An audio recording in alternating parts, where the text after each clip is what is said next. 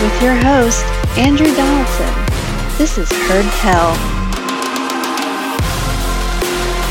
Ah, welcome back to Heard Tell. Okay, one of our favorites, good friend of ours. We love him to death. Daniel DiMartino, one of our great Young Voices contributors. He is out there fighting authoritative socialism and communism like a beast. I love this guy. Uh, the Dissident Project, something you really need to check into. Daniel, my friend, been a while. Let's talk. Good to see you.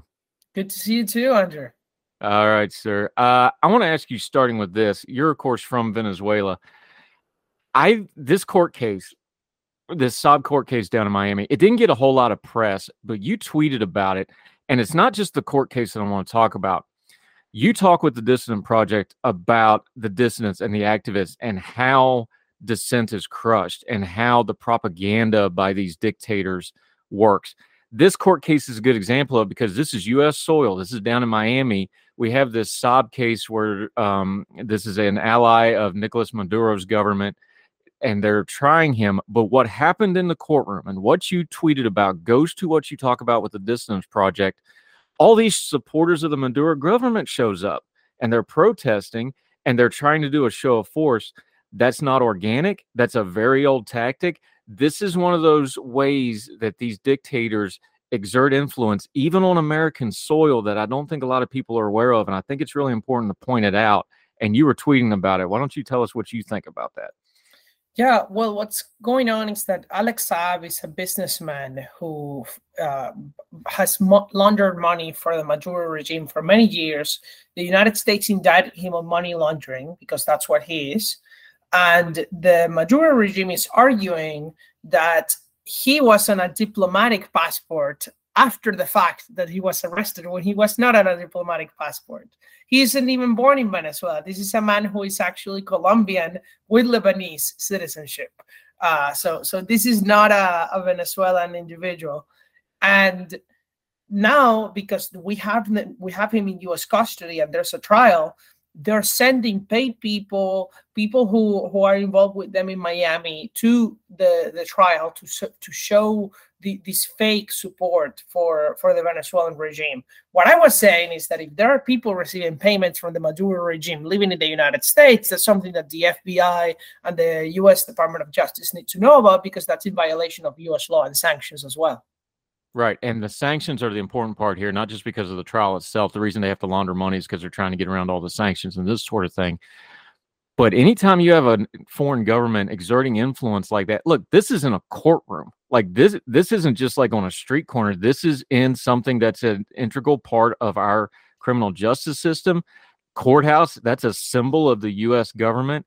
This is pretty blatant stuff. And it's the stuff that doesn't trend on Twitter but it's very much a power move to try to do things like this, isn't it? Well, it is because it shows that the Maduro regime has people inside the United States. And these aren't just naive supporters who who are just, you know, answering a call. Um, th- this is a, a well organized group of, of people who are not just in the US, but all over the world. And, and that is financed from Venezuela, from Cuba, from Nicaragua, and if they can do that and show up in a U.S. courtroom, you know, they can do a lot of other things and they can lobby legislatures and they even have, you know, people working in, in the U.S. government. And, and that's what's scary, right? It's kind of like what happened in the Cold War. The Soviet Union had spies here. The, you know, the Cubans had spies here uh, and still do. And now the Venezuelans do as well. This is important. Daniel DiMartino joining us because we know um, the immigration crisis in Venezuela is driven by the political situation and the economic situation. It's inarguable. That's what's driving the immigration crisis out of there. The fact that they can reach here, and now it seems like after a few years ago, where it looked like it was a little sank, little shaky, the Maduro regime not only looks pretty stable now, but now they're back to exerting influence. They're opening their border with Colombia now. They just announced uh, they've been doing some ties with Russia because Russia's desperate for any ally they can get right now. So there's been some of that going on. this is not only a stabilized regime; they're starting to try and do exert some influence again. Is that is that an inaccurate way to look at this? Well, the, you know, the Chavez, the the former dictator who passed away and, and gave um, power to Maduro afterwards uh, in 2013, he had a strategy of asymmetrical warfare against the United States, and that came in different forms. So one of one of the his tools against America was the cocaine trafficking, in which he was personally involved with, just like Maduro is and the rest of the Venezuelan regime and military are. Uh, what the cartel of the Suns, the El Cartel de los Soles, which is indicted by the Department of Justice, it does. They they send cocaine from Venezuela to the United States in massive numbers. Um, so so that's on one end. The other end is is um, information warfare. They have channels that are financed by the Venezuelan regime that, and you know, try to persuade people in the United States. One of them is Telesur. Telesur not only has um, you know, a, a, traditional TV channel presence, but a social media presence in Twitter, in YouTube, in, in Instagram, everywhere.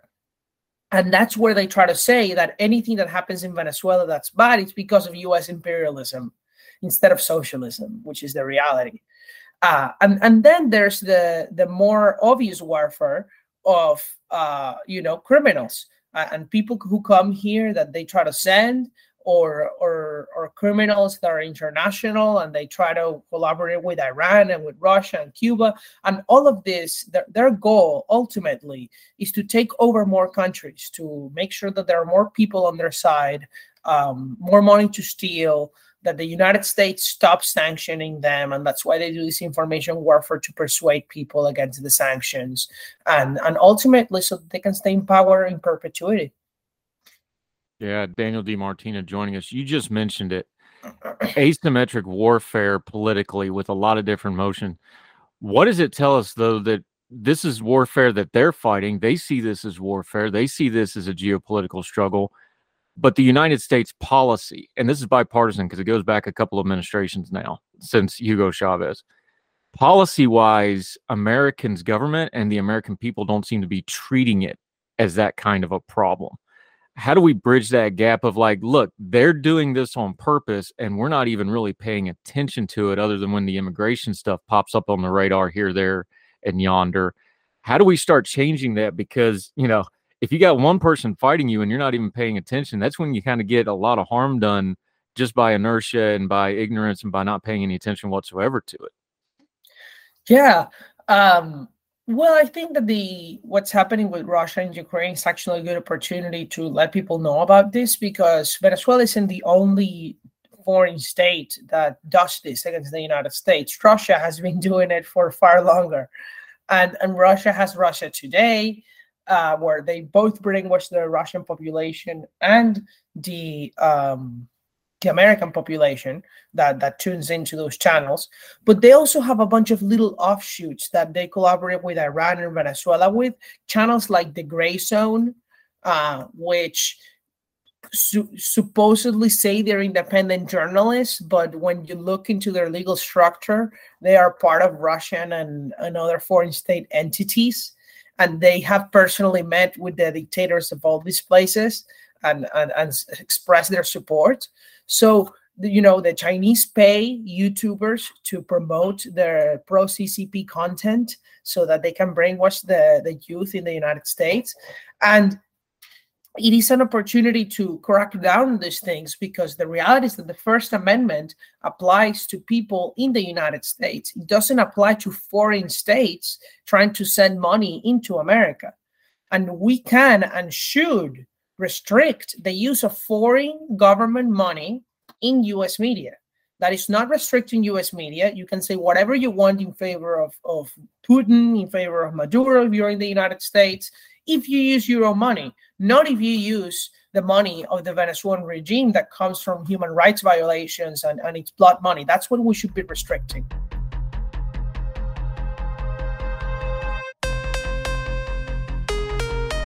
If you own a vehicle with less than 200,000 miles and have an auto warranty about to expire or no warranty coverage at all, listen up. CarShield has a low-cost month-to-month vehicle protection plan that covers more parts than ever. Visit carshield.com/audio to find out how you could pay almost nothing for covered auto repairs. Drivers who activate this vehicle protection today will also receive free roadside assistance, free towing, and car rental options at no additional cost. Get your free quote today at carshield.com/audio. That's carshield.com/audio.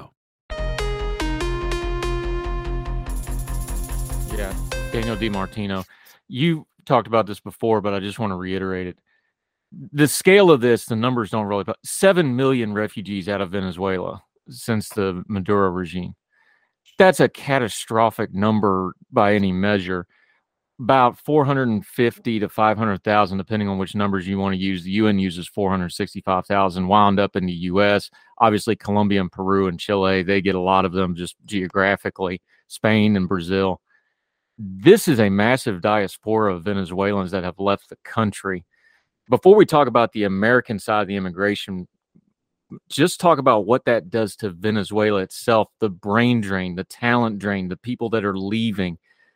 There's just no way to really comprehend what that does to a country, is there?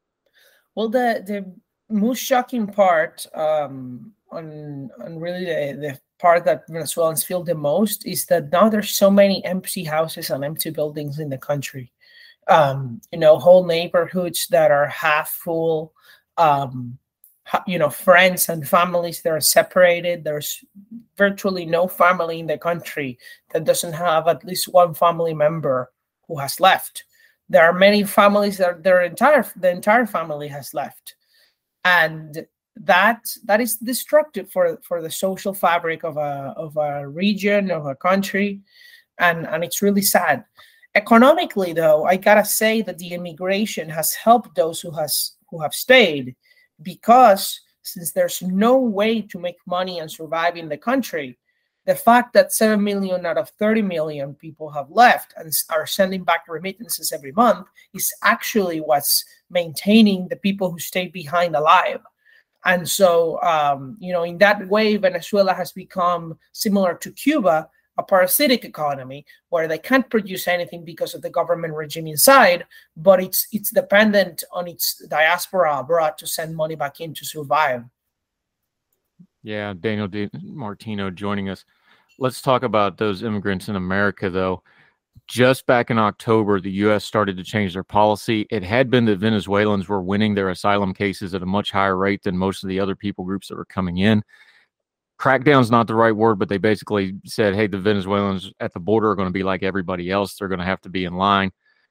Then they turn around and say, well, we're going to make these 24,000 slots for them. Well, the problem is there's 33,000 Venezuelans a month trying to come in should there be a different policy towards Venezuelans? We just saw here recently, the last week or two, that they've extended uh, protection for Haitian refugees. We've had Ukrainian refugees things.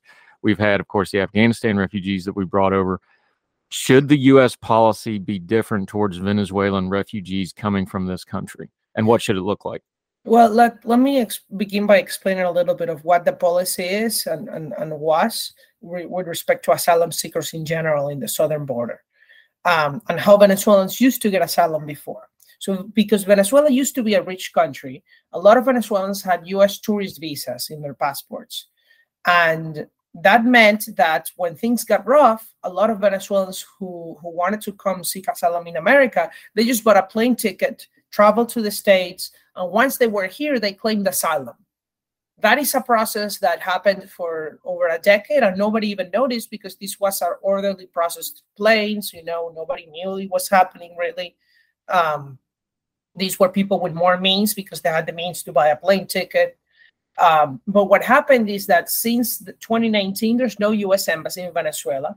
Even then nobody's getting tourist visas to come to the united states because every you know the, the us embassy thinks i think rightfully that if you're going to get a tourist visa specifically to come to the states right now you're likely going to going to want to get asylum and, and overstay so they just don't give it to you. And what happens is that a lot of venezuelans just say that the, their only path realistically it's true their only path is to walk to to the southern border and claim asylum there.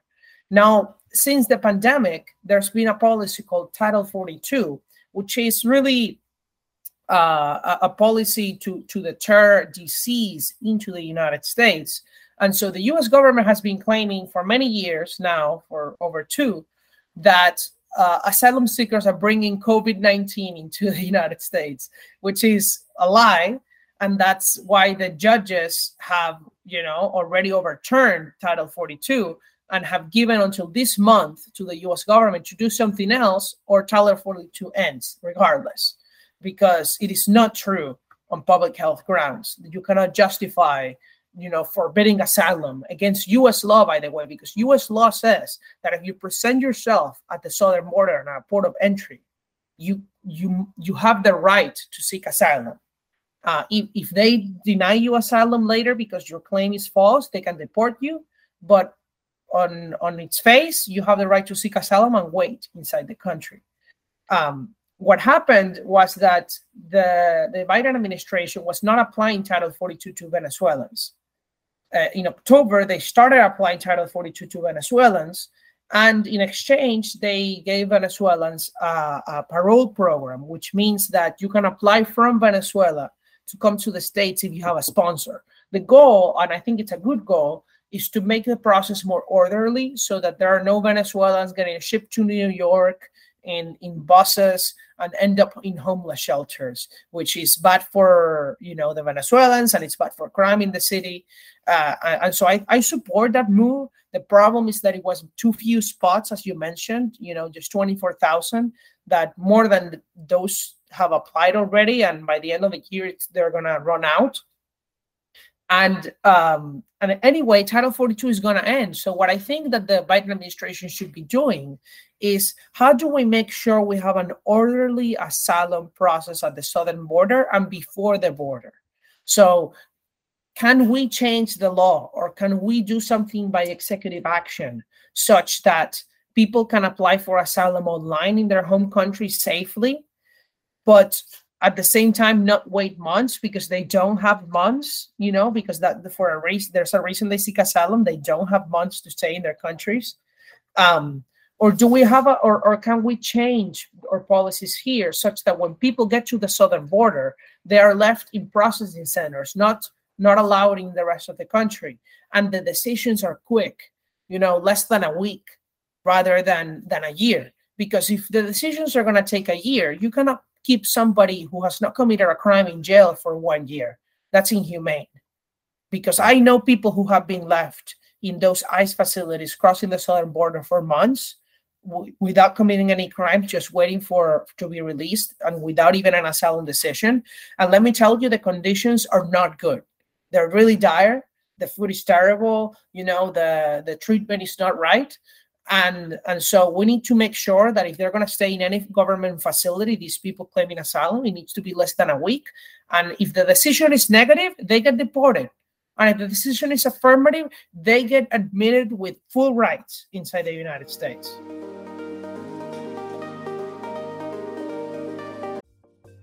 Folks, if you've listened to the Heard Tell program, you've heard our friend Gabriella Hoffman, but you need to make sure you're checking out her podcast, District of Conservation. It's a podcast exploring the nuances of true conservation efforts from DC and beyond. From topic discussions to exclusive interviews with conservation and energy newsmakers, Gabriella keeps listeners appraised of the latest news stories while elevating important voices. Listen to the District of Conservation on Apple Podcast or wherever podcasts are played. Folks, you've heard of Ethan Brown on the Heard Tell show a couple of different times, but if you're interested in learning about how to discuss things like climate change without all the politics and doom and gloom, head over to his podcast, The Sweaty Penguin. Sweaty Penguin is a late night comedy style climate podcast working to add nuance, critical thinking, humor, and hope to the climate conversation. They got over 100 episodes already, breaking down weekly news stories and specific topics from the vanilla to the ADHD to the international accountability to orangutans. Yes, I know it's a comedy thing, so just go with it. But each time, exploring different ways we can make progress on these issues while still helping the economy, health, security, and everything else we care about. Feel overwhelmed, exhausted, or excluded by today's climate change discourse? This is the podcast for you. Find the Sweaty Penguin wherever you get your podcasts or at www.thesweatypenguin.com.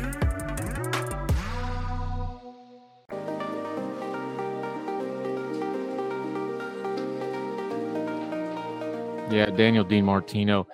You do a lot of public speaking, so you've been around the country for quite a bit now. When you're talking to people about Venezuela, is it, oh, I didn't realize that was happening, or I didn't realize how bad it was?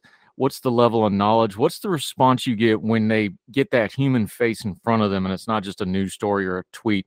Tell me the reaction you get when you're just talking to people about what's going on in Venezuela, the reaction you get to it. Well, they didn't know that, for example, uh, none of the groups I speak to knew that Venezuelans were the largest refugee crisis in the world right now. Because everybody talks about Ukraine and Syria and Afghanistan, uh, yet nobody knows that it is 7 million Venezuelan refugees compared to six and a half and, and so for, for Syria and, and Ukraine each. Um, and, and so you know people get shocked by that especially the kids since i speak at high schools and middle schools to to talk about venezuela and what happened there too. Uh, the kids had no idea about anything happening in venezuela at all. They didn't know venezuela was a socialist country. They didn't know venezuelans were starving or leaving their country. Um, and and they were surprised to learn that there is a, another socialist government in the Western Hemisphere aside from Cuba. And so that's why I think that task is so important because Venezuela, unlike Cuba, unlike the USSR, uh, unlike Eastern Europe and China, is the only socialist country who was destroyed by socialism through a democratic election at the beginning. It was some something that the Venezuelan people elected, and they made a mistake. Now we can't get them out democratically, of course um, you know, even though the Venezuelan people want that. Um, and I think that that's an important story to tell because Venezuela used to be a rich country and it fell because people elected the wrong, uh, the wrong platform, the wrong ideology into power, and and that's something that could happen to the United States. Yeah, Daniel DiMartino. Let's talk about the United States real quick, though. I look, immigration's a mess in the U.S. You just walk through it. That's just the Venezuelans. You've got all these other people groups that's got similar situations, good, better, and different. The immigration situation's bad. We don't want to deal with it in a comprehensive manner. We want to keep piecemealing it. There's political things. There's economic things. It's bad. But turning that noise down, when you just have to deal with some idiot online, like, well, deport him because they didn't like something you say when you deal with crap like that, how do we change this conversation online? And I don't mean the people that are just bad faith and just throwing things out because there's there's a long strand of anti-immigration in America. You can go look at political cartoons from the 1800s. This is not new. How do we talk about this better? We ourselves, social media, in person? Is it putting human faces on it? Is it talking about the legal and the ramifications and the regulations that can be changed and should be changed? Is it talking about the economic side of it? Is it some combination of it? How do we talk about this better? Because right now it's just something we throw at each other online, and that's not getting anything accomplished.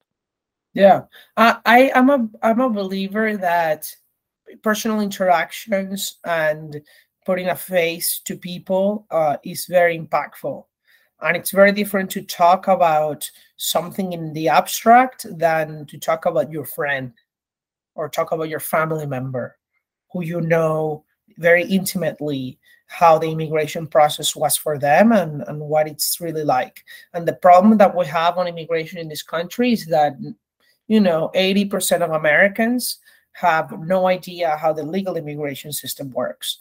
And most people think that there is simply an application process that any reasonably good and normal skilled person uh, with some type of tie to the United States can can come legally go through and, and come here, and that's not true. And so uh, you know, but but a lot of people understand that it's broken. They just don't know how to fix it and and that's that's what we need to to make sure people know. And and then and then we can start a conversation over how to do it. Um, there's a lot of uh, evidence in the economics literature that shows that the longer you have interacted with immigrants the more accepting you become of immigrants. So the the continuous interaction in your communities you know a community that has no immigrants has no idea how immigrants are and tends to actually be more opposed to immigration.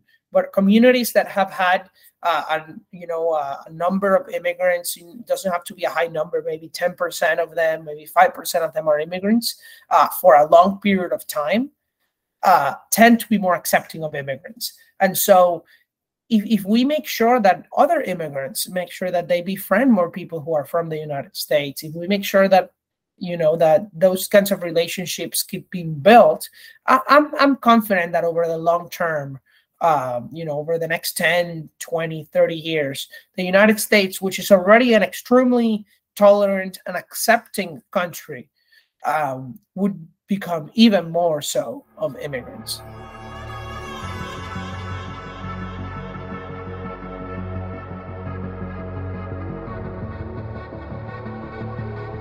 And we know that um, economically and the strength of our country, look, you either have to have a high birth rate or you got to have immigrants. Like that's just it's just a math problem. If you want to be an economic power, that's what you need. And we're fortunate where we still, even with all our problems, are a, a beacon of freedom, and a lot of people around the world want to come here and make their lives here in America. And we we should find a good path to get the best people possible and get the most freedom and economic opportunity for as much people as possible. But that's a longer conversation for another day, my friend Daniel DiMartino you're so good on this stuff and I so appreciate you. But the work you do with going to the schools and the meetings and the organizations you talk to with the Dissident Project, that's probably more important than talking to me. Talk about that for just a second. Let people know where they can find that and the other things you're working on until we get you back on Heard Tell again, my friend. Yes. So the Dissident Project is the only speakers bureau in the United States who sends immigrants who lived in authoritarian countries into high schools, into middle schools to tell their stories about how these socialists and other forms of authoritarian regimes uh, you know made them flee their their country ruined their their their lives and their families lives. And and so that we can create gratitude among the young american students for living in america. And not only make them grateful to live in America, but also allow them to understand free enterprise is what made America prosperous and and, and so great to live in. Um, and, and and so we we do this by by traveling to high schools at no cost.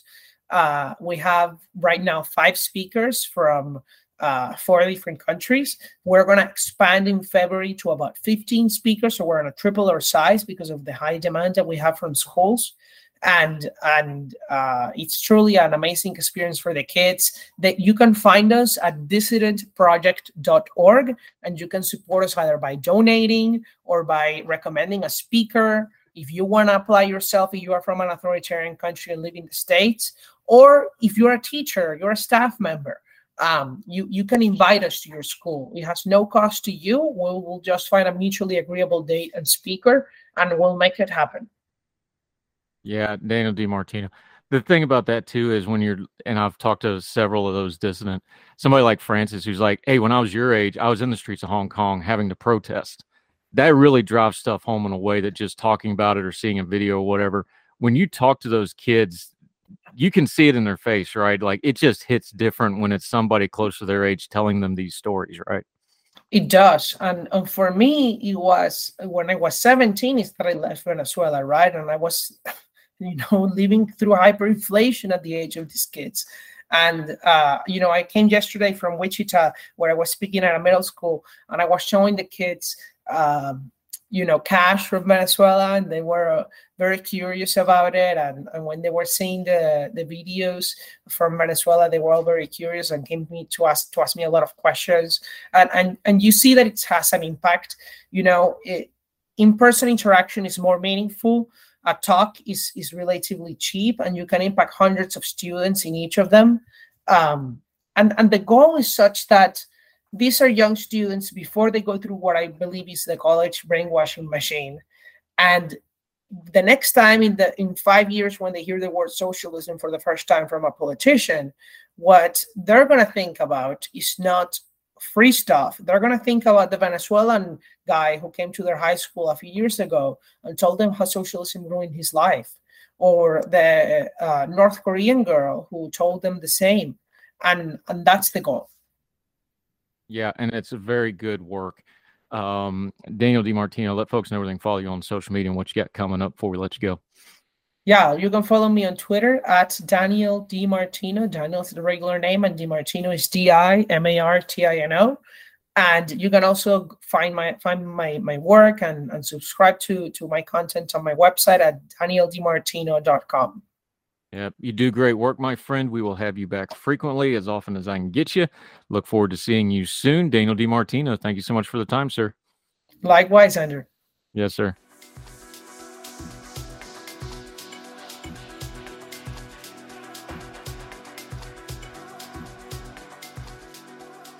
Uh, welcome back to Heard Tell. Okay, a tradition unlike any other because we did it last year. Now we're doing it again this year. So now it's a tradition, maybe That's a right. habit.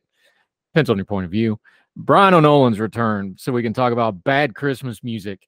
Uh, he's an educator. He is a writer at ordinary-times.com. He's a good friend of the program, although we haven't seen him since last Christmas. That's how popular that segment was. Brian, how are you, sir? I'm doing great. Yourself? Good. The bionic man with the brand new hip. That's why he's sitting down right now. Uh, right. But we need we need you above the shoulders for this one. Maybe a little bit of your heart.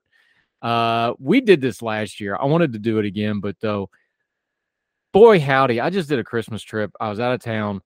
You know, everybody's playing Christmas music. My God, is there a lot of bad Christmas music of the last 10, 15 years? There really, really is. And I was thinking, um, because I actually was we're talking bad Christmas music, but I want to defend a Christmas song here because couple weeks ago, my son, my younger son, he's 12, he comes home and he says, You know what the worst Christmas song is? And of course, I've got a catalog, catalog in my head. And I'm thinking, well, okay, he, he's got about a dozen he could pick from. What did he say? Keep in mind, we're talking about a seventh grader. What song did he pick? I don't know. Grinch. Mariah Carey's All I Want for Christmas Is You. Now, the kids I, are all right. He's got a point. I had to take a moment and I said, you know what? I think I know what the problem is. And I don't think it's the song. I think it's partly the fact that it is, and check me here because you're a little bit more tuned into pop music than I am. I feel like it's the last or most recent entry into the Christmas music canon. That it's the most recent standard that has been released. And I was shocked when I looked it up. I, I I looked it up because I, I, wasn't sure what year it had been released, and I was guessing late '90s. Boy, was I wrong! 1994. This song was released, and it was a throwback at the time, which I didn't realize until this morning when I was thinking about it. It's it's really a throwback to sort of classic Motown. If you told me that uh, you know Ronnie Spector had recorded it uh, in 1968, I, I, believe you. Um, but no, it's a, a Mariah Carey original, and I think it has become so ubiquitous. It's the first song you hear at the end of October in Target. And I think that, that it's it's so frequently heard that a lot of people are just annoyed by it. Whereas it's genuinely a really good song. It's just all positivity. Um, it's a love song about Christmas. And and what's not to like about that? I mean, I guess on the 500,000th hearing, it might get a little annoying, but um, so I just want to defend that one for a moment. Um, not that it's my favorite, but I think that, you know, it's, I looked it up, it's the 12th highest selling single of all time. And you don't get that high on the charts without being a decent song. No, it's a throwback to the. I think you're right. It was a throwback song at the time. The problem is it, has been beaten over the head of everybody for the better part of the last 30 years. So that's yeah. why we're all sick of it. But yeah, yeah but it, you talked about the canon though. It depends on your definition. That's probably the most, by far, the most commercially successful of the recent, and recent, I mean the last 30, 40 years, you know, because we have the classical Christmas music, then you have the standards from, you know, the 60s, 70s, 50s, White Christmas, all that stuff. Yeah. Of the modern era stuff of the last 40 years, it's clearly the most commercially successful, the most well known. I don't think there's any debate about that. No, it's not, it's not even close. Of, of Christmas, not even Christmas, sorry just songs, singles. Yeah. The only other Christmas song in English that has sold more is White Christmas, and that's the greatest selling single of all time. I mean, they literally Which was an accident. We did that one last year. Yeah. The verse of White Christmas that we know was actually the original third verse, and it was like a 20 minute song. Yeah. And it wasn't Bing Crosby's song at first. Um, and he ended up actually having to re-record the the master of that song because the original master was so worn out from so many pressings of the record that they had to go in and re-record it, uh, which is just mind-boggling. It sold 50 million copies, um, and to to Mariah Carey's only 18 for "All I Want for Christmas Is You." And then there's another Christmas song that has sold 30 million songs, uh, 30 million copies, and I'd never even heard of it. It's a French song called uh, Petit Papa Noel, and I haven't had a chance to listen to it yet, but it's also from the 40s. So, I mean, when we're talking about most recent entry to the canon, it's the best selling since White Christmas, at least in English. Um, Christmas song. It's it's amazing. And yes, we've it's been beaten over our heads, but I think to some degree that's because there hasn't been anything anywhere close to it since. Yeah. So I've pulled up a list. I don't think of this as a Christmas song because it came from the movie, but I get why they're adding it as a Christmas song. But do you want to build a snowman from Frozen is way up there on the list now Okay. as a selling single. I don't think of that as a Christmas song. I think of it as a winter song. I know I'm splitting hairs there, but okay. I, Uh, but I mean, it's I'll allow it. I, I, but I don't think that's a Christmas song. no, it's not. Um, Savatage, better known to most normal people. If you're into 80s metal, you know him as Savatage. Most people know him as the Trans Siberian Orchestra because that's their second act where they made a god bad of money. Uh, Christmas Eve Sarajevo, that is, of course, the redoing of the Carol of the Bells, the orchestra metal version of it. Everybody loves that. Yep. That's next on the list I'm looking at. And then as far as modern stuff, uh, Mistletoe by Justin Bieber, I'm not going to acknowledge that exists. Sorry, just not going to do it. No. Rocking around the Christmas tree, that's Brenda Lee. I put that in that um, new classics, the 50s, 60s, 70s. Uh, it came out in 58, so I'm going to move that one back. Where Are You Christmas, Faith Hill? Now, that came from the Grinch movie from, you know, 15, 20 years ago now. Uh, that came out in 2000, which was 22 years ago. Sorry, folks. 22 that- years ago. That the uh, that's the Jim Carrey. That's the Jim Carrey, Ron Howard Grinch movie. okay, I'm that's good with that. one. That's a good song, by the way. That's good. That works. Um, Jose Feliciano's Feliz Navidad from the 70s is on that list. that guy. Yep, that's Any other version of that song is hot garbage, and I don't want to hear it, but his is fantastic. Crank that up Yep. every single time. Yeah. Jingle Bell Rock from 57, of course. That's become a classic. Then we get into the sticky one as far as the modern canon go because her fans are uh, ridiculous, although I do like her as an artist. Wham busted out last Christmas in 84, and then Taylor Swift covered it. And now you get into a modern and then an even more modern take. And I actually like the Taylor Swift version. I'm just going to admit it. I will I will confess I'm not familiar with that version. I can't stand the original. Um the there's there's a there's a logic to the lyrics that just fails me. Um you know, last Christmas I gave you my heart. Okay, I get that metaphor. Uh, but the very next day you gave it away. So how did how did the recipient of my love give my love to somebody? I- just I, at that point I'm done. I'm sorry. Am I being Oh. pedantic? No, Yeah. hold that thought because one of mine that I really dislike has a logic flaw in it as well. And I'm going to use that same string of logic. Here's your new one I'm going to add to the list, though. But Pentatonix, if you're not familiar with that, they're a vocal group. Uh, they got big on, um, I think, America's Got Talent or one of those shows. They're really good. They've been around for a while. They've got multiple Christmas songs, mostly covers, uh, that have gone platinum. I'm looking at this list again. Uh, here's one I really like. The Christmas time is here. That's the Charlie Brown piano score, uh, the Vince Guaraldi trio who did all that jazz music for the original Peanuts. God, there's no way. I was walking by a hotel front in a major American city last week on vacation in an undisclosed location. Just walking by and hearing it played, like there's it's it's like a friggin' warm blanket every time you hear it. I love that song so much. Everything on that Christmas special, by the way, but especially that Well, is so so good. I mean, that's the that's the one that everybody thinks of. If if you told somebody that there was there were no other songs, they'd probably believe you. Most people, they hadn't seen it. All right, let's get to it. Crappy, bad, horrible Christmas songs. Uh, Paul McCartney is a legend. He's an all timer. He's in multiple Hall of Fames multiple times. But uh, Wonderful Christmas Time is an all timer of a bad song, Christmas and or otherwise. Yeah. the auditory equivalent to syphilis. It eats your brain, rots your soul, and you die embarrassed, and nobody wants to be anywhere near you. Oh, it's a more Your thoughts? Uh, it it is. It sounds to me like someone took took Paul and said, "Hey, Sir Paul, you're you're one of the greatest songwriters of all time," and I'm not going to argue with that. Um, they took him and they put him in a room and they gave him an hour and they said, "Write a Christmas song." He took 15 minutes. This is what we got, and he just walked out. I mean, it's it's very um, half bottomed, if you will. It's the the melody is it's like he thought he could get away with a simple melody because it's a christmas song. Whereas yeah there's a lot about christmas that is simple and nostalgic and and the lyrics are nothing to write home about but a lot of christmas songs have you know kind of banal senti- sentimentality to them and that's okay. We expect that. That's part of what what this season is for people. But it's it's like he just he mailed it in. And ding dong ding dong uh, paul paul at least john didn't try to one up you by also writing a terrible terrible christmas song oh wait he did Yeah, it was bad too, but Paul takes the cake on this. oh one. definitely Now there's some real stinkers on the list. I'm pulling from Esquire's list of the worst Christmas songs of all time. Uh, there's multiple cover songs on here from people that are really, really talented. The Jackson Fives are on here for their cover of uh, "Kissing Santa Claus." You know, oh John Denver doing, and I'm going to just quote this because I still can't believe this really happened. But John Denver did, Please Daddy, Don't Get Drunk on Christmas.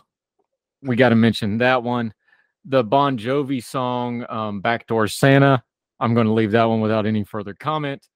There's been some other ones. Um, New Song did a song called The Christmas Shoes. This set back humanity and charitable giving probably three or four centuries minimum. This is this is the most god awful drivel.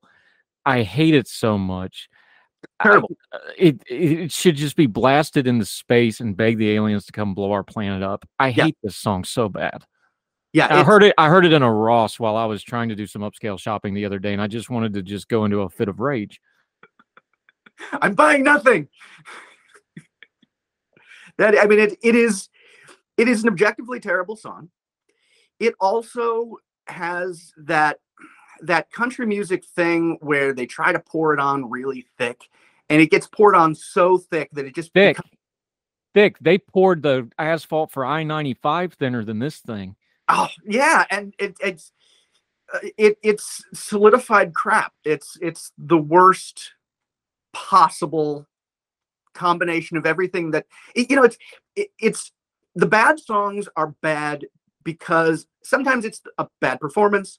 Sometimes it's you know please daddy don't get drunk on christmas or um or having you know little michael jackson singing i saw mommy kissing santa claus and it's just a little weird.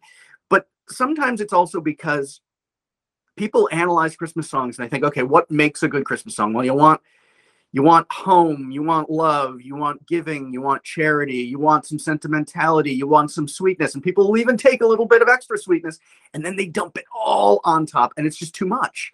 It's too much. There's a balance that the real stinkers don't get.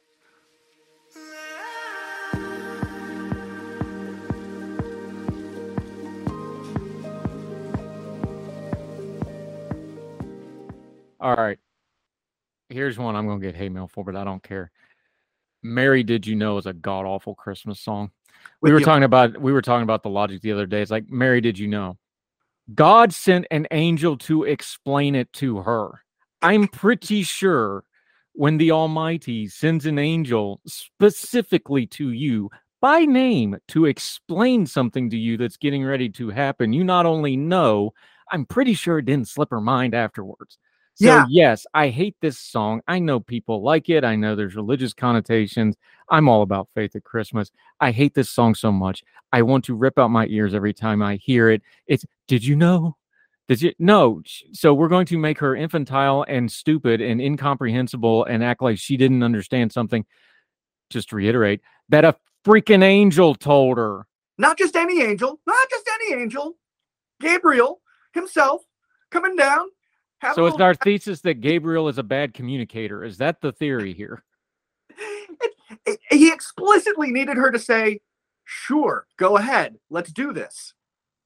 It's like she had time to think about it. She pondered it, pondered it in her heart, and then forgot completely. It's all. It's yes. I mean, I think it is. If you can get every denomination of Christianity to agree on on one thing as far as doctrine goes, and that's that yeah mary knew and you're going to write a song based not on that yeah it's hot garbage so bad and I'm just going to say this. I think the newer Christmas songs, the more religious they try to get, it's almost like the worse they get. At least if it's a pop song, you can go, well, I'm tired of it because it's a pop song and it's an earworm and it just drives me nuts, like Mariah Carey. There, there's, it's like trying to write a new hymn. It's like the hymns are classics for a reason. I'm not against you writing a new one, but you're not going to write another classic hymn. Well, the standard is pretty high, isn't it? I Yeah. mean, we about earlier, two Christmas songs have collectively sold 68 million copies. Like that's that's incredible. And those two songs are ubiquitous. And you you you know, you come at the king, you better not miss. Well, people miss pretty spectacularly. And it's That's two songs in 2,000 some odd years of having Christmas, though, and about five or four or 500 years in its current modern form as we know it in Yeah. variations. okay, I'll give you that. Um, your, your, your window of winning here is really small.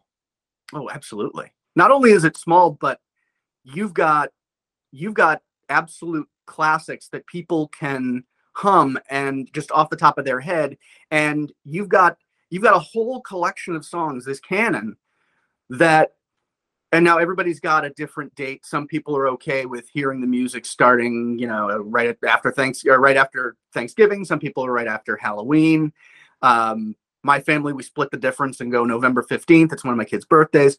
But you've got this whole collection of music that everybody just saves for this time of year. I don't want to hear it in july.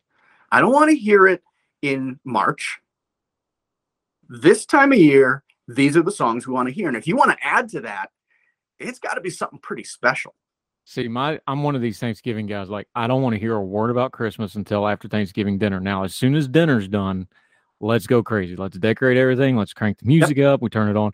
But I don't want to hear a peep about Christmas till Thanksgiving's over.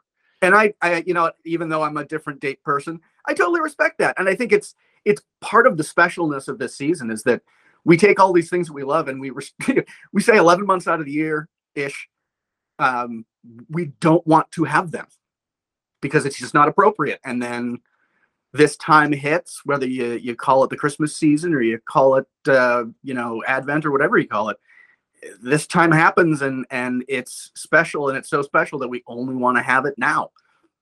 And then we put it away in couple of weeks from now actually Brian O'Nolan. All right. Give me your favorite Christmas song. I see the Christmas tree back there when the th- when the O'Nolan clan gathers around and you limp over to your chair as head of the household with your new uh, medical marvel hip. a lot less limp- A lot less limping. What uh what's the number one Christmas song in the O'Nolan house? Well there are four of us you're going to get four different answers. For me i'm i have to say oh come oh come emmanuel because i'm a i'm a real i'm a traditionalist and that one is one of the very few actually legit advent songs. It's it's not about hey christmas is here it's christmas is coming. Um we don't have a ton of those and i love the fact that it goes back hundreds and hundreds of years the lyrics to that are are very old and in latin um the original and don't ask me to quote them i don't speak a word of it um but that's that's got to be my go-to if, if i only get one that's the one i'll take how about you There's a couple. There's a tradition in our family. Uh, my mom's family gets together on Christmas Eve in the home place. Um, my uh, my one cousin, who is a supremely talented singer, sings "Oh Holy Night" a cappella. That one always is a is a special one because that's that's a long running tradition now. Cousin Kim sings "Oh Holy Night" a cappella after everybody's been singing carols for a good while. It's ridiculous. That's one of those songs, though. It's like how it's presented is everything yes um as far as me just enjoying a christmas song i talked about the the the charlie brown stuff i know that sounds silly that just that little jazz riff of christmas time is here look i love white christmas i love the hymns silent night all that stuff um i even like taylor swift singing you know give my heart away to get it back because you know fedex was closed or whatever i just that little jazz. I'm telling you the truth. I was walking down the streets. I was in Chicago. I'm walking down the street and a hotel is playing it at the car check station. And I literally just kind of stopped and smiled and I couldn't help it. Like there's something about that Charlie Brown Christmas, any of that little jazzy, you know, Guaraldi trio stuff, but that particular song done that way with just that real mellow offbeat riff and the piano, and I think about the piano at home growing up and sitting around the tree. That just hits me every single time. And I know that's probably not on a lot of people's high list for Christmas songs, but it's on me. And it just happened to me again. Just randomly, I hear that and I'm just like, ah. Like no matter what I'm doing, what I'm thinking, I'm just like, ah, Christmas. Yeah. And but I- Christmas is so p- commercialized now. There's very few things that are Christmassy that will do that anymore. But that does it every time. And I think what you're talking about there is like, yes, it, for you, it's that riff. But I think everybody, just about everybody, has some All the good people. all the good people, um, has some little moment in a song that reminds them of childhood safety when things were when things were good and that sort of rose-colored glasses view of the past that we often have. And so that musical that's a musical cue for you but we've all got them. I, if if i hear a, a decent version especially uh, if it's a sort of sort of gregorian chant style version of o come come emmanuel i i am picturing my house when i was a kid. It's uh, dark. I can see the christmas tree. I, there- I can see specific uh, ornaments that are on the tree. There's snow outside the windows because there's always snow outside the windows at christmas time in the past. Um, it, it just it brings you back. And it doesn't you know everybody's got their own little cue but when it hits you it hits you and can't miss it. I completely agree. Uh, Brian O'Nolan, we're going to have you back. We'll do the good Christmas songs here as we get closer to Christmas. Uh, you write at Ordinary Times. Let folks know where they can know and follow you, my friend, because you're a brilliant writer. You do sar- you do sarcasm better than just about anybody I know. oh, Let thanks. folks know where they can follow you and keep track of you. Yep. Uh, not only am I at uh, ordinary-times.com, you can find me there, um, but I'm also on Twitter at Brian O'Nolan, Brian with a Y, and um, I try to keep it clean, but I'm uh, not always successful. Well, until you sent Mike Pence to the gathering of the Juggalos, but that's another story for another. it's day. another. which you need to go read, by the way. Fantastic stuff. Uh, Brian Nolan, appreciate you, my friend. Thank you. Great. Merry Christmas, everybody. And Merry Christmas. Thank you, sir. All the music on Heard Tell is provided under a creative content license from monstercat.com.